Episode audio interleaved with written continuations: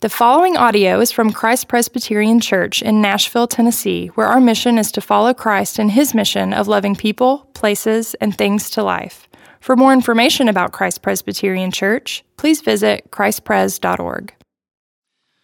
The scripture reading today is from Galatians 2 6 through 10. And from those who seem to be influential, what they were makes no difference to me. God shows no partiality. Those, I say, who seemed influential added nothing to me.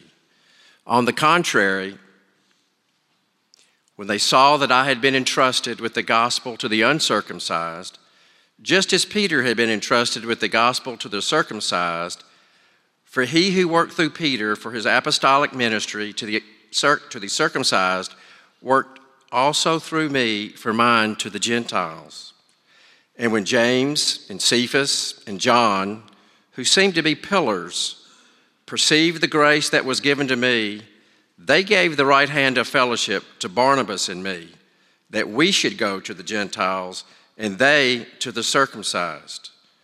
Only they asked us to remember the poor, the very thing that I was eager to do. This is the word of the Lord.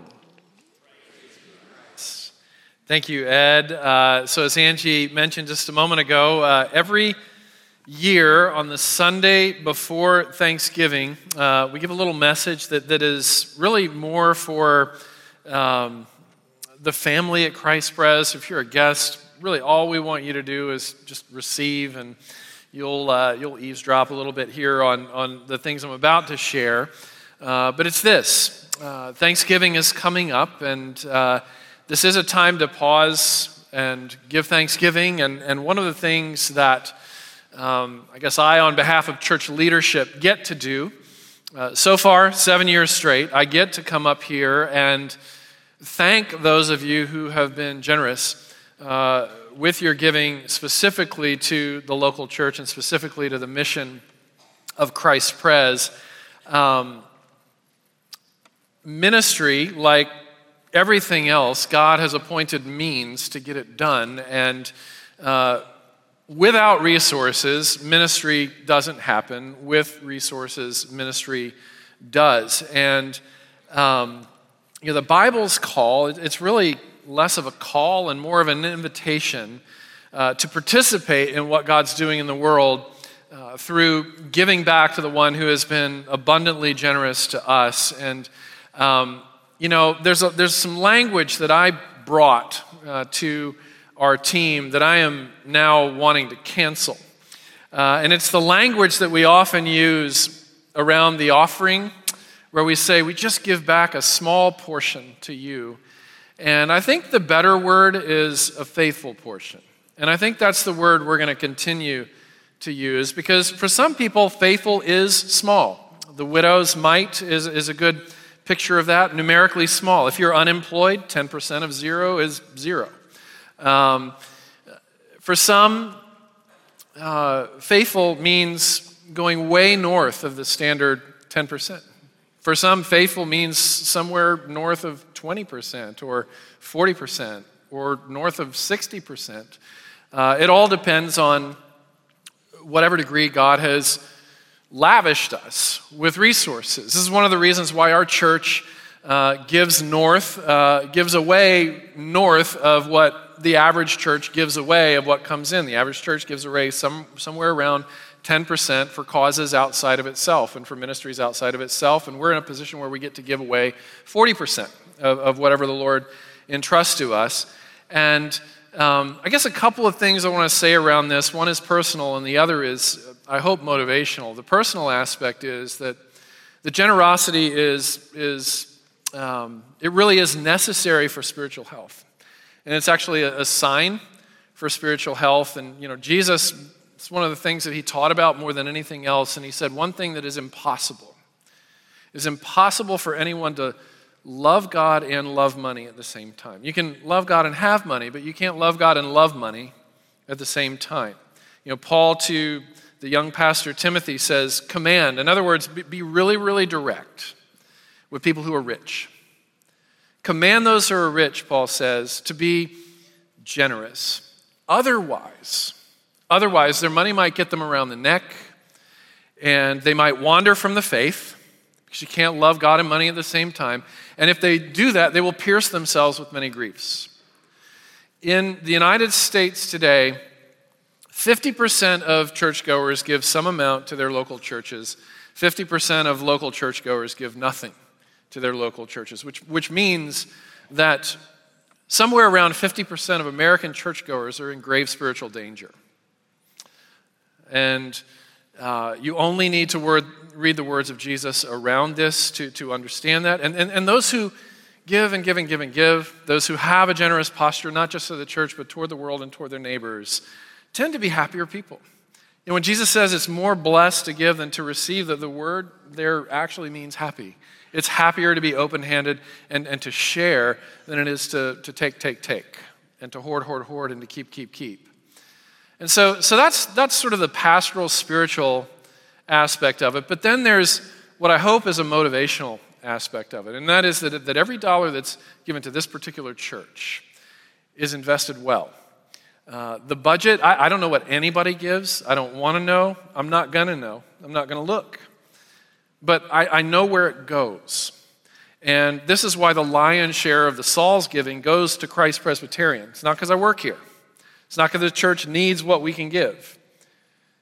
But it's because I believe in, I guess, what, what, what I often refer to as sort of the mutual fund that is the local church, where you're investing in a lot of things all at once with every gift to run the church, to, to care for, for members, to, to do things like worship and small group and have a team that can lead volunteers and so on.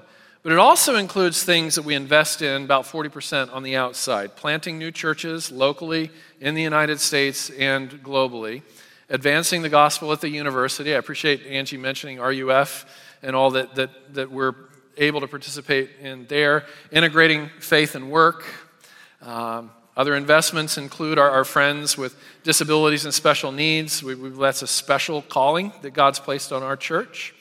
Uh, caring for the poor, helping people heal from things like addiction, a life in prostitution, homelessness, unemployment, uninsured illnesses, hurting marriages, bereavement, and so many other things that Jesus cares about, we get to be part of. Because you're generous. Because a lot of you are generous. And so, last thing I want to say is, is really just to echo what, what Angie said a minute ago. Over 25% of, of the resources that Christ Pres gets to deploy every year for ministry come in the month of December. Uh, it's a very essential, critical season of year in, in terms of generosity, member generosity. Uh, I'm so pleased to say I, I'm approaching eight years here, and this is the seventh time I've stood up to do this, and every single year uh, we, we, we've, we've come through not with a shortfall after December, and, and we're, we're praying and hoping uh, for the same level of generosity uh, that, um, that our members have been so faithful uh, to participate in. So, so there you go. Now, how about Galatians? How about we talk about Galatians a little bit? Um, Church Without Walls, that's, that's the title of today's sermon that's based on this, this wonderful text from the Apostle Paul. So I'm going to start uh, with a couple of sentences from uh, the counselor, the well known counselor, therapist, Dan Allender. And Al- Allender has written many books, many wonderful books. One of them is called How Children Raise Their Parents. And uh, in the introduction of that book, in just two sentences, Allender summarizes every single good book on parenting that's ever been written in just a couple of sentences. So here are those sentences. All children are asking one are, are asking two questions all the time, and this could be applied to adults as well, really. All children are asking, one, do you love me? And two, can I do whatever I want? And healthy, life giving parents will figure out a way to, to, to drill it into their kids' heads and hearts that the answer to question one is an unequivocal uh, yes, and the answer to question two is an unequivocal no. And it can often be the case that, that, that you know, in, particularly in two parent homes, uh, there's a division of labor where uh, maybe one parent is, is more the nurturing party and the other parent is more the disciplined party, right? And, and, and you know, one majors in nurture, the other majors in discipline, and both minor in what the other majors in. That, that's what you call maybe a healthy, well balanced approach to parenting. Because if, if parents are all uh, disciplined, then, then it will lead to a harsh, unsympathetic, exasperating climate for the kids. And yet, if, if, if, if, if the parents are all nurture, it, it will lead to entitled, spoiled kids who will actually have a very, very hard time adjusting to adulthood where the world won't spoil them, where the world will not spoil them in the ways that, that the parents have. But when you put nurture and discipline together, you get health.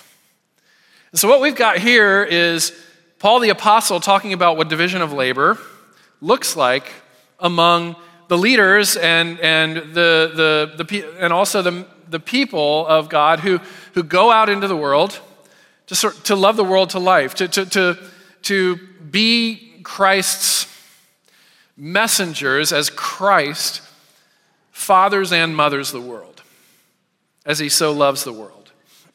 And there, there are three things that, that I hope we'll all take away with, uh, with us under that heading of how Christ wants to father and mother, how Christ wants to discipline and nurture the whole world through his people, through fixed truth, flexible methods, and a shared mission. So we'll start with a fixed truth. Here's the fixed truth. You're going to be hearing this a lot. You've already heard it. For people to belong with God and for people to be part of the family of God, they need two things Jesus Christ and nothing else. Jesus Christ and nothing else. If you have those two things, you have what you need to belong. As soon as you add something to Jesus Christ, you actually subtract from Jesus Christ. You actually subtract Jesus Christ if you add to Jesus Christ. And that's what the circumcision party or the, the false teachers are doing in Galatia. They're adding to, to Christ, which means they're subtracting from Christ, which actually means they're subtracting Christ, which means they're subtracting themselves from Christ. Kind of a tongue twister. Say that real fast, everybody. Just kidding. But it can't be emphasized enough that only Jesus, only Jesus, can create the belonging and the place at the table for Jews and Gentiles, which is sort of the whole world, and that's all. And, and what this means is that everybody's a charity case. Everybody's a charity case.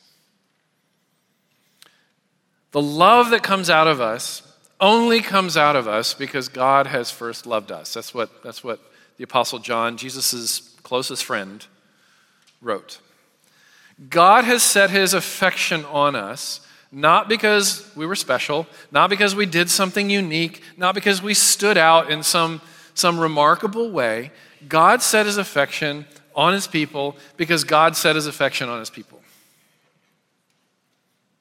Paul is exhibit A. There was no earthly reason why Jesus should show any interest in Paul except to eliminate him. Because before he became Paul, he was Saul of Tarsus. And if, if we go back to uh, Acts chapter 9, we get the story of how, how Saul of Tarsus became Paul, and how Saul of Tarsus, who was sort of the celebrity rabbi, uh, became a follower of Jesus and now an ambassador for Jesus. Saul of Tarsus, who wrote this letter to the Galatians, would later write, write this letter to the Galatians, was on a genocidal crusade. He was on a terrorist mission, and his target, his terrorism target, was people who identified as followers of Jesus Christ. And he believed that he was doing the work of God by destroying Christians. That's who Paul was.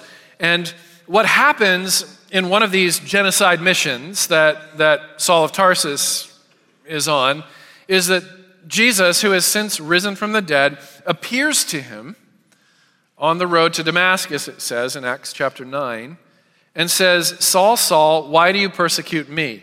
It's interesting, he doesn't say, Why do you persecute my people? Why do you persecute the people I love? He says, Why do you persecute me? Isn't that comforting that, that when we experience betrayal, when we experience injury, when we experience suffering, Jesus personalizes it?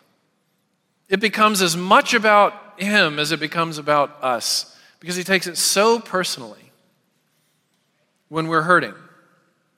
And, and, and so Saul of Tarsus becomes Paul the Apostle. He's converted and he doesn't know what to do next. And so Jesus sends message to a man named Ananias who's, who's been a follower for, for some time. And he says, Ananias, I'm sending this man to you, and I want you to, you know, sort of give him the instruction manual about how to get started as a follower of Christ. And Ananias says this Lord, I've heard from many people about this man. I've heard how much evil he's done to your people in Jerusalem. Maybe he was thinking about what happened in Acts chapter 7, where, where Stephen, a faithful follower of Christ, a young man, is, is executed with, with you know, basically a, mob starts throwing rocks at him and executes him for being a follower of Christ. And it says that Saul of Tarsus was the one presiding over the whole thing. And so maybe that's one of the incidents that Ananias is thinking of when he says to the Lord, Are you sure? And Jesus answers Ananias, I want you to go, for he is now my chosen, hang on to that word, my chosen instrument to carry my name before the Gentiles, kings, and the children of Israel. So this is this has got to be an incre- this is an incredibly humbling thing.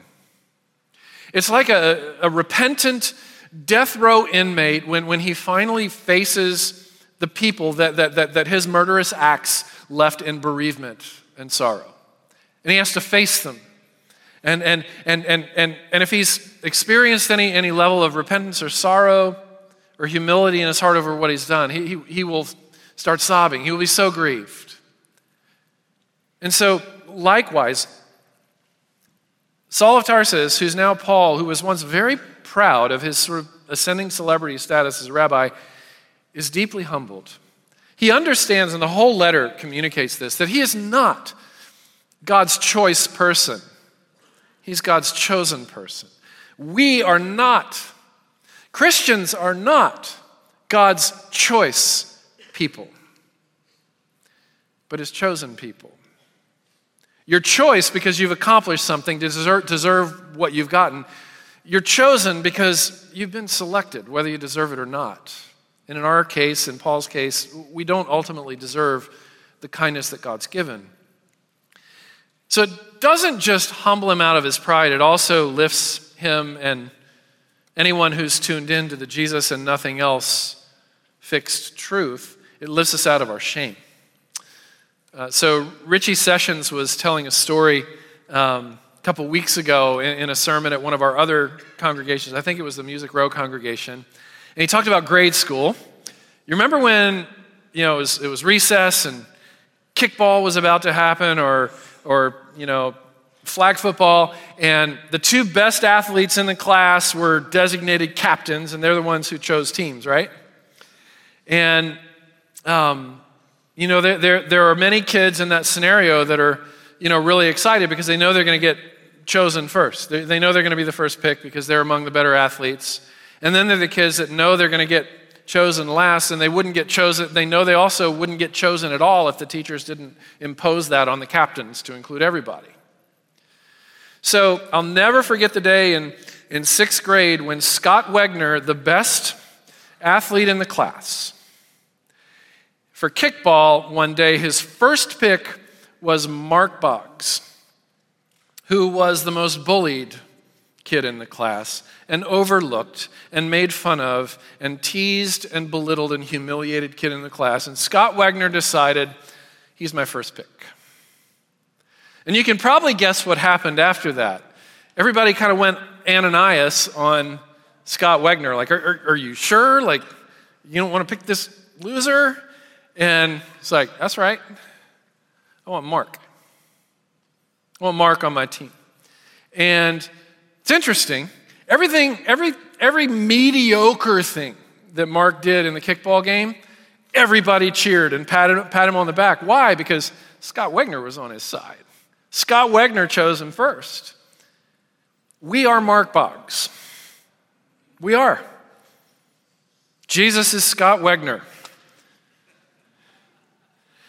We are not choice. We are not super special. God's kindness is not a reward for something we've done to make ourselves stand out. Here's the truth I know atheists who are better human beings than I am. Gandhi was a 20 times better human being than I am. And if you're telling the truth, that you're, you're probably going to acknowledge too that there are people who do not share your faith in Christ who are more kind, more generous, more other centered than you are. Which would lead Paul, and hopefully all of us, to say things like this Grace was given to me. Two charity words. This word grace is literally a charity word. It comes from a Greek word the Greek New Testament word charis. We get our word charity from that word. Grace was given to me. Now, Paul's saying, I'm a, I'm a charity case. Anyone who's in Christ is a charity case because it's Jesus Christ and nothing else that, that, that, that gives us belonging. And this is a particularly difficult message to absorb, and, and it creates particularly high hurdles for people who've succeeded in life to get past. It's hard when you've got more money than you know what to do with, when you've had more success than you ever dreamed of having, when your family situation is happier than you ever dreamed that it would be, when things are humming along. It's actually really, really difficult to perceive yourself as a charity case. But if you don't perceive yourself as a charity case, you're adding something to Christ, which means you're subtracting Christ, which means you're subtracting yourself from Christ. Always throughout history, the people who have been most receptive and most quick to respond are the weak, the guilty, the poor, those who are lonely, those who are ashamed, it's really hard for a middle class in spirit person to say, I'm a charity case. But when you're an underdog, when, you, when you've messed up, when you've got pain, there's this readiness. Who are the rich people really? I think that's a question that, that Jesus presses a lot. But here, another implication of, of this fixed message is that anybody can belong. Because anybody has access to Jesus and nothing else. Look at, look at how Barnabas acknowledges this reality with, with, with Paul. You know, Paul is about to meet the big three, the guys who are on the inner ring, Jesus' closest three friends, Peter, James, and John, and how intimidating that's going to be for somebody who's been heretofore committing genocide against their people. And what Barnabas does is says, I'll go with you. He's like the, the, the paraclete, the alongside one, a lot like the Holy Spirit. Come on, we got this. We got this. I'm with you. I'll introduce you guys. We'll make it good. It's not going to be that bad, I promise you. And then it says he arrives, and Peter, James, and John perceived the grace, perceived the charity that had been given to Paul. And they extended the right hand of fellowship, which means they said, hey, let's be friends. The Church of Jesus Christ is a community that is not allowed to have walls. It's not allowed. No hurdles, no history is allowed to block any kind of person from having access to Jesus Christ plus nothing else. Are you carrying shame? Do you feel like the adult version of Mark Boggs on the playground? We pick you. We pick you first. You know why? Because Jesus picks people like you first. So there. You belong. It's like, it's like Todd said to the, the families, the baptism. We're with you and for you, and there's nothing you can do about that. Nothing you can do about it. Look at who Jesus picks.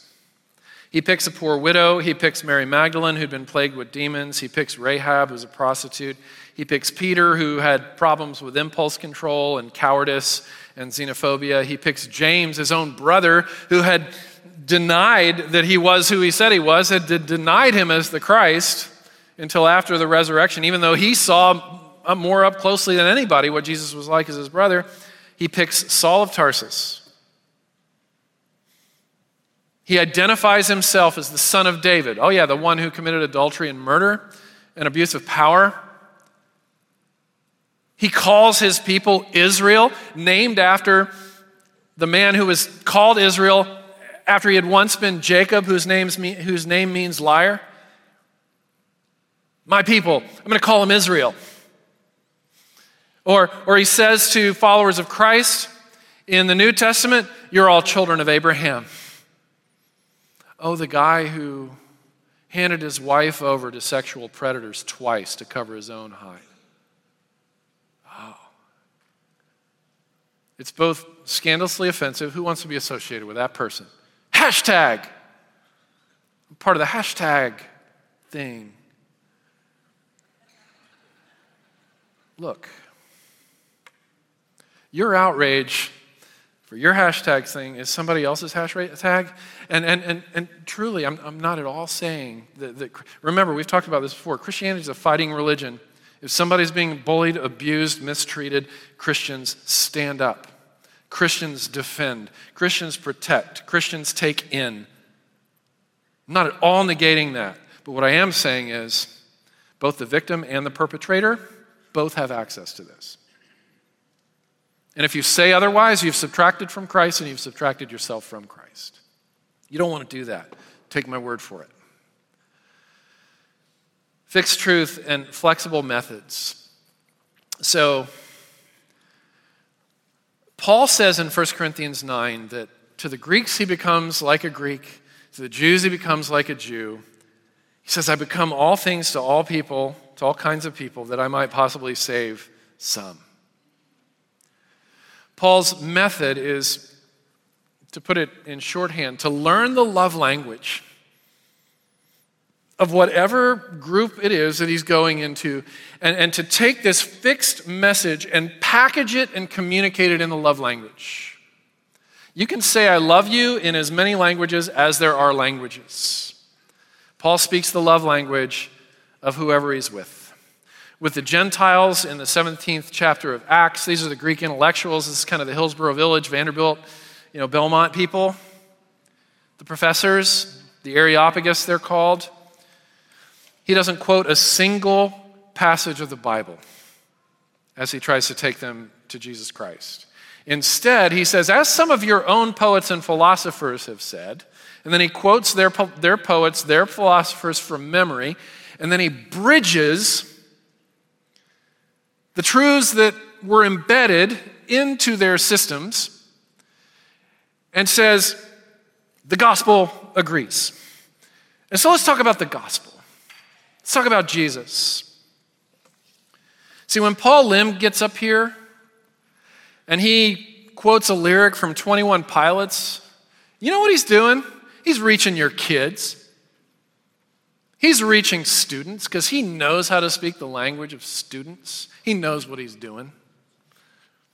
When Stacy Croft quotes the New York Times, he knows exactly what he's doing. He's going after the university culture in which he finds himself. When Russ put, Ramsey puts a, a Van Gogh on the screen and spends 10 minutes of his sermon explaining the painting and connecting it to truth and beauty from God, it's because he feels a specific calling toward those who are creatively oriented. You know, I'll get up here and draw on the likes of Nietzsche, the Indigo Girls, Stephen Hawking, David Foster Wallace, Hannah Arendt, Gandhi, Jason Isbell. None of these are Christians. None of them. But just as Christians can say and do some really dumb things, people who are not Christians can say and do some really brilliant things. And where brilliant things are happening outside of Christianity, it's actually a resource from which Christians can draw and, and say, look, as some of your own poets and philosophers and writers and musicians and journalists have said, ah, can we talk about Jesus? Can we talk about the real one? Like, not the politically partisan one or the, the nominal one or the, the cultural Christian, but the real one. Can we talk about what that means? to be a person of truth, beauty, and justice, the real Jesus. All truth is God's truth. But then when he's talking to the Jews in Acts chapter 13, this is in Antioch, he speaks their language. He doesn't quote a single secular philosopher or poet. Instead, he quotes only Old Testament because that's the text that they'd been raised in. That's what they knew. That's what they'd come to cherish and he says, Let me show you how Jesus Christ is the fulfillment of these sacred texts that you've been writing on your foreheads all of your lives and drilling them into your minds and hearts. Let me tell you how Jesus is the fulfillment of all of it. And then he's got this social EQ around the Jews. He, he knows how to act in different circumstances, right? Here in the Galatians situation, he says to the young Greek Titus, the young Greek man Titus, there's no way on earth we're going to circumcise you. But then in Acts chapter 17, he brings along another young protege, Timothy, and says, We're about to talk to a bunch of Jewish people. How about you get circumcised? Just to remove the barriers. It's going to be messy, it's going to hurt, it's going to be bloody, but let's do it. See, in the first, situ- in the first situ- situation in Galatia, he's confronting religious tyranny. In the second situation, he's building a bridge. So he's got a social EQ that's off the charts. He recognizes that, on the one hand, if you're a Jew, be a Jew with all your heart. If you're a Gentile, be a Gentile with all your heart in Christ. If you're, if you're an artist, if you're, you know, if you live in Belle Meade, if you live in North Nashville, if you live in, you know, Crieve Hall, be that zip code with all your heart in Jesus Christ. You know, be an Ole Miss person, be an Auburn person, be a Princeton person, with all of your heart. But as soon as you make that thing the basis by which you judge yourself and others, it becomes problematic when you elevate it to a divinely ordained higher spirituality or superiority position. And that's what's going on in Galatia. Paul models maturity Here's what Christian maturity is less demanding, more flexible, less pressure, more rest. That's what real Christianity is. Paul's modeling it and he's living it. This, by the way, is why you'll never hear us criticize other churches. We're not in competition. There's some, there are great churches, all kinds of great churches in Nashville, Tennessee, and we celebrate all kinds of great churches in Nashville, Tennessee, in the same way that Paul is celebrating Peter, James, and John, and they're celebrating him. It's one kingdom, same team. There are churches here that are reaching people we'd never be able to reach, and vice versa. Finally, shared mission, and I'll sprint us to the finish line here. You know, what does it mean when a preacher looks at his watch? Absolutely nothing. Ministry of word and deed.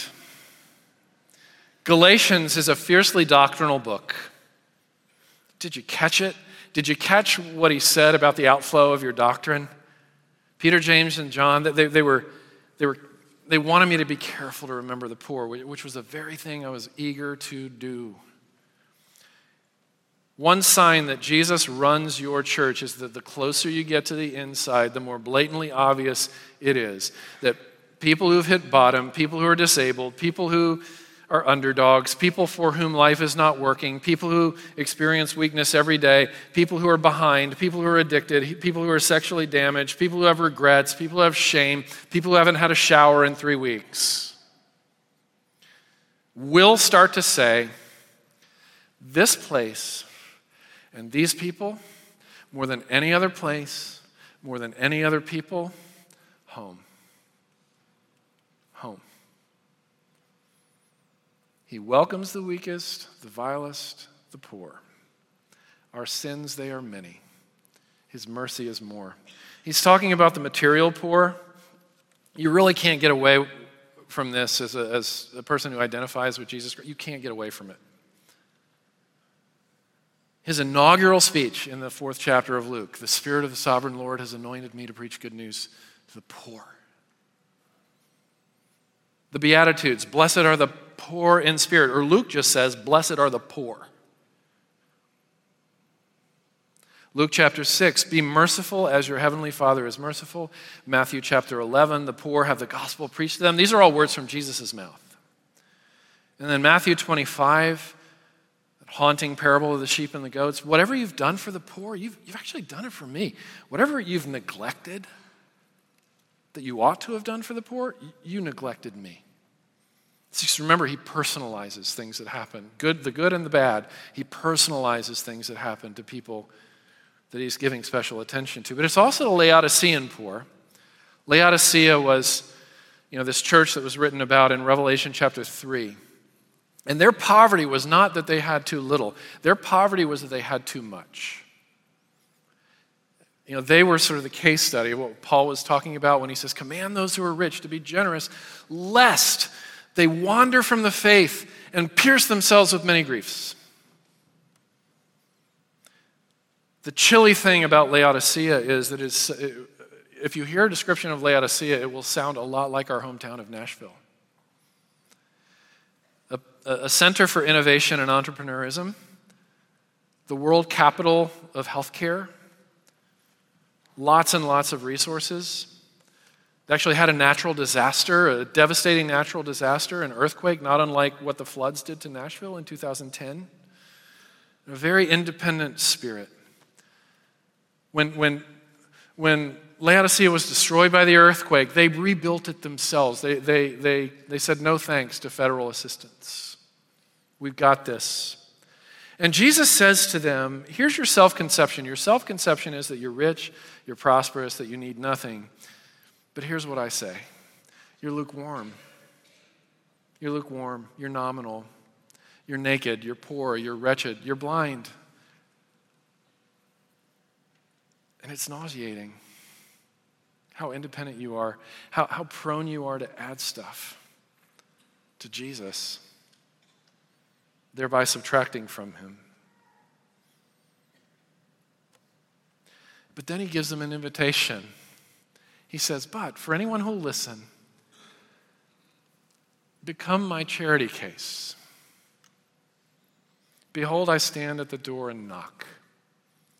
If anyone hears and opens the door, I will come in and eat with them, and they with me. Will you come? Will you come? Are you thirsty? You feel like Mark Boggs. First pick. You were first pick. Will you come? Let's pray. Thank you, Jesus, that you welcome the weakest and the vilest and the poor. Thank you that you welcome charity cases. And we all need charity from you. Open our Macedonian eyes to see that though materially impoverished, we are so rich in the blessing that we have from you and the favor of God that hovers over us. And and for the Laodicean poor among us, help us to see